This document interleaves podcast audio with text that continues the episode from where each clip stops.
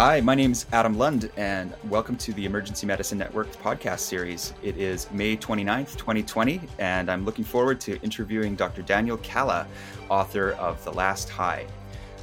This is the first of the series that I've done. So briefly on me, I'm uh, an emergency physician that works at Royal Columbian and Eagle Ridge Hospital and Fraser Health. I also work with B C E H S as a paramedic advisor, and my little side gig is uh, enjoy doing event medicine. Uh, just a little disclaimer stuff up front. We're going to have a casual chat with Dan about his great new novel. Comments and opinions made are, are mine and Dan's. They don't necessarily represent the Emergency Medicine Network or its funders. And a big thanks to the B C Academic Health Sciences Network, the funding agency behind the Emergency Medicine Network. Today's guest is Doctor Daniel Kalla, author of The Last High. Dan's a well-known eMERGE doc, a paramedic advisor, hospital leader, family man, author of international bestsellers, in other words, classic emergency medicine underachiever. You can read more about Dan at his website, Daniel Kalla dot com. Dan, hey, thanks. Welcome to uh, welcome to our podcast. Oh, it's great to be here, Adam. Thanks for having me. I think you're a pretty well-known guy in the B C emergency medicine community and clearly far beyond that. But uh, for those who haven't met you before, can you tell us a little bit about yourself? Uh, I think your intro did better than uh, I would do. I'm one of those people who always looks better on paper than I do in person. But uh, yeah, I mean, I've been an eMERGE doc for the last twenty-eight years, mainly at Saint Paul's. I, I love being part of our community, and I, you know, I love the opportunities that emergency medicine has granted me uh, to explore writing and administration and all kinds of things. And, you know, I'm born and raised in Vancouver, so it, it makes me proud to be part of this uh, network. I remember my first uh, my first book of yours was your first book. I probably was around two thousand seven when I read Pandemic. And uh, when you and I chatted about doing an interview, we both agreed that we're really not going to talk about COVID today, despite the fact that that seems quite topical. So I'll bring that up. But uh, I do want to mention that reading that book left a visual impression on me, a little, little, little scar, to be honest. I had this vision of somebody sipping out of an endotracheal tube. And uh, yeah. I hope that's not a spoiler, but uh, this is clearly a topic you've talked about for a long time and written about before with We All Fall Down. One of your books was reminiscent of the plague, and uh, you've written about resistance and superbugs. So Uh, a big topic and, and perhaps something to discuss in a, in a future podcast. Today, we're going to talk about your latest one, which is The Last High. Can I ask you, what got you started on writing novels? Yeah, I, I don't have a very good answer for that. I just, I always felt I had it in me. I've always been a bit of a storyteller, uh, potentially even a bit of a fabricator. But, you know, I always had it in, in that, I, you know, that I would eventually tell stories and tell novels. And, you know, I was one of those obnoxious guys that used to go to parties in the twenties and tell people I would, and everybody rolled their eyes and such. And literally, I mean, I, as a kid, young kid, I loved to write stories. And I, I tell people I wrote this postcard when I was fifteen that was well received. And I kind of went into retirement for fifteen years after that. But I never got the idea of writing out of my mind. And I, I took this night school course shortly after I started emergency medicine. I dragged a couple friends along, and I was just so hooked. It was actually about screenwriting. But, you know, just the introduction, the um, support and encouragement of the teacher who became a friend. And, you know, I just, you know, I, I tell people it's the closest thing I've had to an addiction. Once I started that first chapter, once I started writing, I just, I really haven't stopped since in the last twenty plus years. I think as an eMERGE community, most people have this derailment that happens called medical school and then residency, where yeah. you know, wellness and, and balance in life is taken far, far off course. So going through that and then getting back into your clinical career, was there a particular inflection point where you said, it's time, I'm, it's time to start writing? I think it was shortly after my first daughter was born. And I don't know, I mean, you know how all consuming that is with the kids and stuff. Yeah. But she was about a year old and, and uh, you know, and I was loving her and realized, you know, I, I want to explore other facets of my life. It has, as you said, been so focused on medicine up until that point and emergency medicine. And I really realized I, I needed a different outlet. I, I didn't really understand it at the time, but that's when I started pursuing that course and reading books on, you know, and for any aspiring other novelists or writers of any kind out there, especially fiction writers, I'd encourage you to read that book, Stephen King on Writing. It's not really a technical book, but it's an absolutely inspirational book about the process and, and what writing is about. And I sort of, I read that book and a few others at the time. And I just, I just knew in my heart, this is, it was time and that's what I wanted to do. I remember reading that book and him describing going to this little hotel and writing in, uh, in the room and getting himself into his writing space. So that's yeah. really cool. Did you have any false starts? Was there a, or was it a yeah. clean, was it a clean takeoff? Well, you know, it's so funny because out of this course, my buddies and I wrote this kind of black comedy and the uh, a screenplay or a script for it. And our teacher really liked it, and he was well connected and a writer himself. And he connected us to these producers, and uh, we turned in the draft Um, on a Tuesday, and we get this call on the Friday, we want to make this film, you know, like, of course the film was never made, as such is the case in the film business. But it went, but I thought, you know, what, what are all these people talking about rejection and stuff? This is the easiest thing in the world. You turn it in on Tuesday, you have your uh, producer on a Friday. And then I had started novel writing, and I had two manuscripts that never got off the ground. And I, you know, I got to know all about rejection over the next three, four years as I submission after submission. And, you know, I found an agent, but then the agent couldn't find a publisher. And so, but I think it was, I was so lucky to have that initial taste that gave me that kind of jolt of confidence that maybe, maybe I could do it. Otherwise I might've stopped, you know, but I just pushed through, and luckily I didn't really know any better at the time. So yeah, lots of, Lots of setbacks in the career. Well, I'm glad that you persisted, obviously. I've always been a bit of a book nerd, far too much space in my house dedicated to uh, to books. Um, I remember f- before medical school that uh, some of the authors who wrote about the medical space were influencers. And I recognize some of that's works of fiction, but it gave me some insights into some of the characters, Robin Cook, Michael Crichton, mm-hmm. Samuel Shem. Um, did you have some influences in terms of uh, how yeah. you chose to go into a particular genre of writing? Yeah, hugely. You know, it embarrasses me to admit I don't read that many medical thrillers anymore since I write them. And, you know, there's some great writers out there like Tess Gerritsen, you know, Kathy Reichs, and lots who who write these really interesting books. I don't always get a chance to read them. But but Michael Crichton for me was, you know, the way he would take those big medical or just scientific topics and and and turn them into these great fun reads. And at the end of the day, you know, you learn about dinosaurs and D N A from Jurassic Park. You learn about pandemics from The Andromeda Strain and all the other books in between. I was just blown away. It reminded me, growing up, my favorite author was James Michener, because that's how I got my history. You'd get attached to a character and you'd learn about South Africa or Israel or whatever, or Alaska, or whatever he's writing about. And so that was always my intention, was to use, you know, my insider's knowledge of medicine and whatever else I can glean, and package up some information, a little bit of education, without uh, the reader ever feeling like that's that's what was happening, you know. And uh, you know, and if you can get characters that people can empathize with and attach with, it's incredible the amount of technical detail you can share, and you can sort of pull back the curtain on the medical world a little bit. So there's lots of great authors who who do that, you know. And and Robin Cook's been a trailblazer, of course, but but Michael Crichton was my icon as uh, as a medical writer. I hope it's received as a compliment that uh, your writing does reflect some of the influence of uh, of that icon. And, and and I certainly feel when I read your books, some of the same things that I, I felt reading Michael Crichton's books as well. Oh, thank you. That's a huge compliment. Thanks, Adam. You've talked about the idea of a scientific topic and being able to spin a story around it and, and teach a little bit through the writing. How do you hook onto an issue, and how does it go from a, the seed of an idea to start germinating into the actual story? You know, it's uh, that's a great question. There's never, seems to be different for every novel I've written. You know, it's my eleventh novel. I remember I, I, one of my favorite novels is a novel called Blood Lies. And the whole idea for that novel came when a paramedic came up to me and said, uh, is blood always a true marker of somebody's D N A? He said, what if someone had a bone marrow transplant? I was going, oh my God, what a great hook for somebody, you know. And then I, I then I took an old theme that had been done a lot before, but identical twins, but I took the twist of a uh, bone marrow transplant and used somebody else's bone marrow to frame them for murder, right? And that was just like, just out of a casual comment from a paramedic's question. This latest novel was very much um, something I've been wanting to write about for a few years, and something, you know, I thought of all the medical topics, of all the hot button issues, maybe this is the one I know best about through my, my experience working at Saint Paul's. So that was a very deliberate choice of topics, and then to find the story to build around it. But but often it's very random. You know, I've written about lake in the Antarctic with prions in it, you know, and I've written about, because somebody told me about this lake. I had no idea. I just found it fascinating.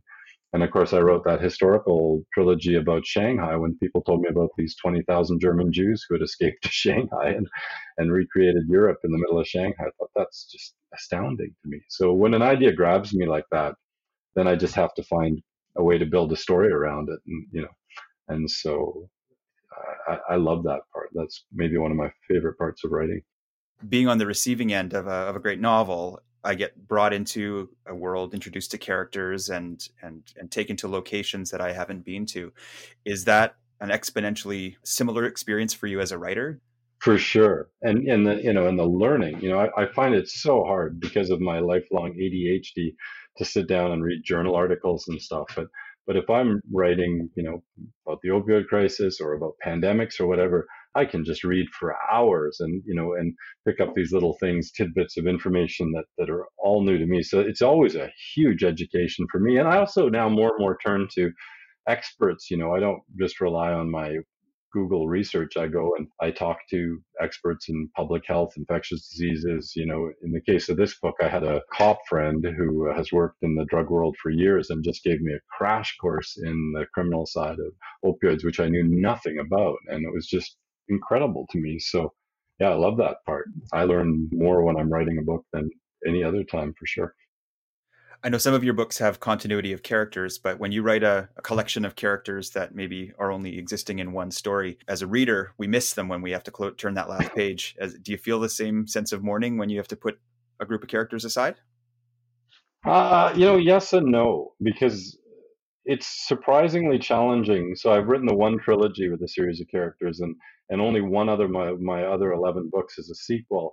And it's all the details you have to remember from the first book, you know, some character that in fact died in the first book and you forgot and you're putting in the second book. I mean, just all these weird for secondary and tertiary characters, you have to keep this kind of detailed recollection. A lifeline. Exactly. So I kind of like the fresh start. Plus it takes me in kind of new directions. You know, I try, I find it, you know, I, I, I write from very minimal outlines, right? Like it's two, three pages. So I'm learning the characters as I'm writing about them. So they often change the voice to a degree of the story and certainly the direction of, of, of the story. So it, it, I find it gives me more options to have a fresh cast every time, to be honest. Well, that's interesting. Let's get right into the current book. Um, we'll fast forward to twenty twenty, The Last High, your eleventh novel. I had the pleasure of reading it last week. I set myself the goal with my Kindle reader of reading twenty percent of the book a day. And that worked out really well for the first day or two. And then on my third sitting, I just, I couldn't stop. And so that day was otherwise less productive, but uh, I, I, it was a wonderful way to enjoy a sunny day in my backyard. Um, we, in talking about this book, it's just brand new. It's been out for two weeks. I don't want to put in any spoilers for those who haven't had a chance to read it yet, but I don't think it's giving anything away that this book centers around a cluster of deaths in the context of the opioid crisis. Can you tell me a little bit about why this issue and maybe why this issue at this time? Yeah, well, I mean, in a way, uh, I mean, Adam, as you have, have so much experience at the Columbian and deal sometimes with the same similar population, some of the similar clients we deal mm-hmm. with at uh, Saint Paul's. And this issue has been topical for twenty-five years. It's become tragic in the last five years with the growth of these ultra-potent opioids and the death rate we've seen. And in a way, it's become almost more relevant in the last two, three months because COVID has so overshadowed it, and we're starting to lose ground on the, you know, you saw those stats that B C had the highest opioid overdose rates in March and April than they've seen in two or three years, and some of the highest they've ever seen. And so when just when we had started to flatten the curve as it was on the opioid crisis, it's gotten much worse. So this is incredibly, even though I've been fortunate not to have drug or alcohol issues directly in my family, professionally, I've lived around this world forever. And I know, you know, people, friends and stuff who've been directly touched. I, I don't think people realize the extent of how far reaching this opioid crisis it is. And it was so important to me to get that message out. A, don't judge the people who are most downtrodden, who are the hardest core users. Nobody chooses that lifestyle, and I believe it's a, a genetically inheritable disease and not a shortcoming or a criminal offense that they end up there. But B, there's all these other people who are, you know, casual users or unwill- unknowing users or first-time users who die, and there's all these parents. I mean, you know, twelve thousand deaths in Canada in the last three years. Most of those people were buried by their parents or at least outlived by their parents, which is incredibly tragic. So it just seems like, and I, I just don't think, especially, I think in the medical community we know, but I think in the lay community that people just aren't aware of how far and wide reaching this tragedy is. I don't want to drop any spoilers, but one of your key characters who is uh, in the medical community has very important addiction backstory themselves in the novel. Is it an important message for you that the providers also suffer with this issue? Yeah, I love how far you're going to protect spoilers, but this is all established in the first couple of pages. I think we can share that the heroine is a former fentanyl addict, was briefly addicted during residency herself, and lost her fiance, who was an anesthesia resident. And I know, I don't know that story, but I did know a resident who had a major opioid crisis who almost died. I knew one personally. I've heard lots of who actually did. And yes, that's exactly the message I'm trying to get. Nobody's immune for this. We shouldn't judge the people who are attached to this. And, uh, you know, and as you know, so many uh, recovered, uh, so many sober addicts and recovered addicts go back and give back to those who have helped them and get involved themselves. And so uh, for her, it, it made the story for Julie, who deals with these five teenagers who die on the night of that horrible overdose. It's so personal to her. She's lost her fiance. She knows she, it could have been her anytime. And so it really invests her in this investigation and in this story. But it's, in a broader sense, also meant to establish that opioids aren't specific. They can derail anyone in the right circumstances. With all great novels, they have to have in common great, relatable, usually flawed characters. And if we don't come to relate to the characters positively or negatively, if we don't have some feeling about them, then it's really hard to engage with the story. It's it's hard to care about the outcomes. And you've created, across your novels, great, rich, diverse characters. Thank you. Um, where where do your characters come from? How do you how, how do they start, and how do you bring the components together to flesh them out? Well, what I definitely tend to do is not try not to base um, characters on real people that I know, because every time I've done that, they've come across as characters. And as a cute aside, um, when Pandemic first came out, one of the characters in the story had a kind of unusual first name. And uh, she was not a villain or a good guy. She was kind of an obstructive mid-level bureaucrat. And uh, one of the charge nurses happened to have the same first name, and she had a great sense of humor. I came in one day, and she's just glaring at me. She goes, "You put me in your novel." And I said, no, no, I didn't. And she said, "Yeah, you did. Not only that, you made me a totally unlikable bitch who never gets laid." I was like, so I've learned a lesson about using people's names. But um, I, I I never consciously base a character on anybody I know. I don't know where they come from, to be honest with you. I know when they work. I know because I know how easy they are to write. I know when I'm really struggling writing a scene with a character that, that I haven't hit on the right characters. But where they come from, I don't even second guess. I just, you know, I weirdly, this sounds both psychotic and megalomaniacal at the same time, but I kind of enjoy meeting them when they appear, because some of the characters, I, I didn't even know that part was in me. And, uh, you know, I, I find them whatever, funny or, you know, empathetic or, or whatever, you know, when, when they're my very favorite characters. And those are usually my secondary, not my main character. One of the things that really stood out for me in this novel was the massive amount of diversity amongst the characters. In terms of culture, you had Chinese, Croatian, Filipino, Black, Ismaili, Persian, South Asian, and more. Gender, obviously, with the writing of female protagonists, you had members of the L G B T Q community. I guess one of the questions I have is, is there room for a cisgendered Caucasian male in a Dan Kalla novel? Yeah, there is. They just don't sell anymore, right? I mean, I got to admit, between you and me, right, writing a female protagonist, I love, I mean, I, I have this incredible mom, and I grew up with this incredible female who's a doctor and a trailblazer and just this incredible person. So I've always had this huge admiration, and I feel like I can, I can truly understand a, a woman's point of view enough, if there is such a thing. It's such a gross stereotype, but mm-hmm. I feel comfortable writing female characters, probably the best way to say it. But this was, so, it's been a conscious choice that my publisher has asked me, because eighty percent of book buyers are women, and they have asked me to consider female protagonists. So the last three novels in a row, I now have uh, a female protagonist, and, and lots of male characters. Obviously, there are some cisgender, straight male characters in there, but uh, Yeah, but, you know, this was, story was about Vancouver, which is one of the most culturally diverse cities, right? And and so it was very important to me. The cop, as you know, is uh, Asian Canadian, but significant percent of the villains in this book are part of the Chinese triad organized crime that, that came from mainland China. And I wanted to be fair and present both sides, because sadly, in, in the criminal, horrible fentanyl underworld, there is all kinds of ethnic gangs that are involved in the various trade, from the Persians, the Chinese, the Hondurans, the South Asians, there's, uh, you know, and obviously the white North American. It's it, it's not obviously just the ethnicity, but it's one of the striking things about the drug world here. It's multicultural in the extreme. Speaking about that character, one of the heroes in your novel, um, he's of Chinese heritage. And I, I love the scene where he was sitting having a meal with other characters of a mixed cultured group. And he was reflecting on the fact that his third generation Canadian status made him the most Canadian in the room. I love that. Yeah. Is, uh, is telling stories with uh, with race and culture an important theme or sub-theme in, in the books? Yeah, I love that. You know, he establishes the other two, even though they're very much white characters, they're they have European backgrounds, and his his roots go back the deepest in Canada. It's just, you know, it was, he was being self-effacing about it, and but it's a very real point, right? And that, yeah. you know, and we have such we're so fortunate here not to have, I don't think, nearly the depth of racial issues they have to the south of us, and you know, multiculturalism is established. So, yeah, we, and it's fun to kind of explore other cultures and other ethnicities a bit and try to understand some of the challenges they face. Because as you know, this character as well takes it very personally that he's dealing with Chinese organized crime, and mm-hmm. you know, and he has almost a particular bias against them because of that. So let's uh, talk about locations. You referred to this being in, in many ways a book about Vancouver. I, I personally love when I'm reading a book or watching a movie or T V series that features Vancouver or the Lower Mainland.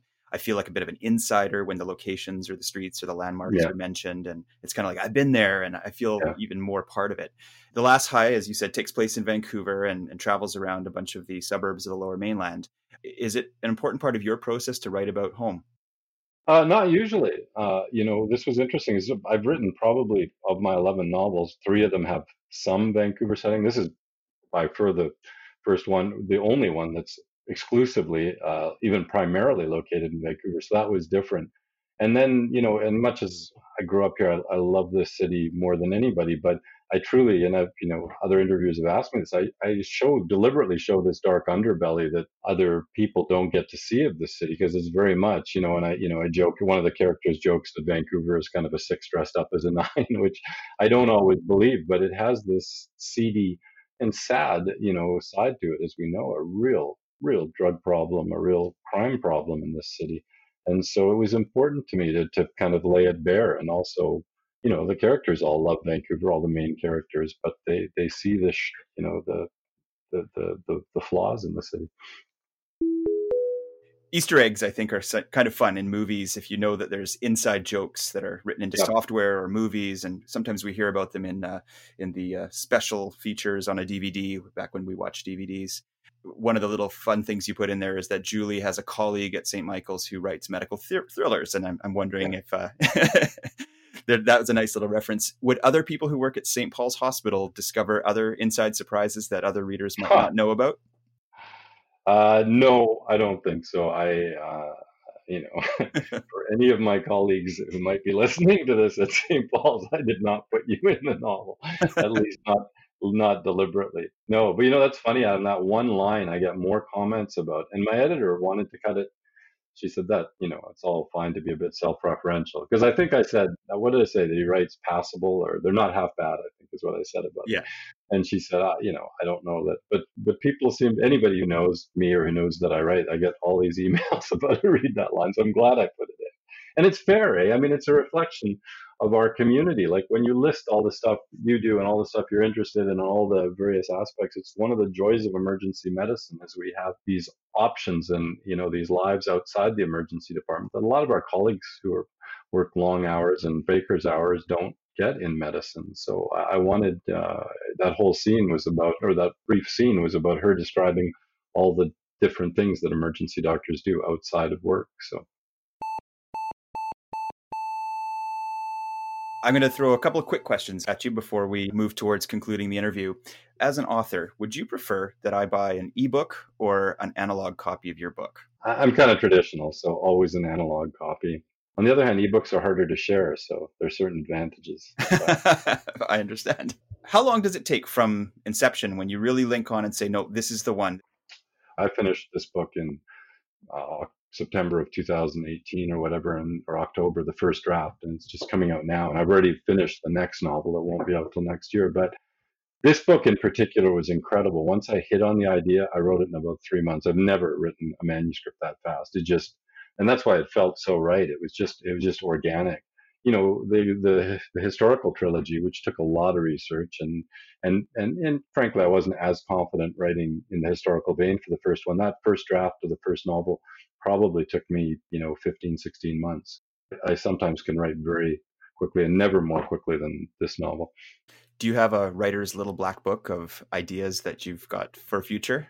No, uh, yeah, no, I, I I wish I did. I don't. I, you know, I'm in that process now of starting to look at what, what I might write about next. So, I mean, I have a few ideas that have been rejected in the past that I don't really go back to them. So, no, it's generally I'm kind of on the hunt for one idea. I'm very, you know, it's, uh, you know, what counteracts my A D H D is my O C D, right? So once I lock onto something, I get hyper-focused. So, yeah.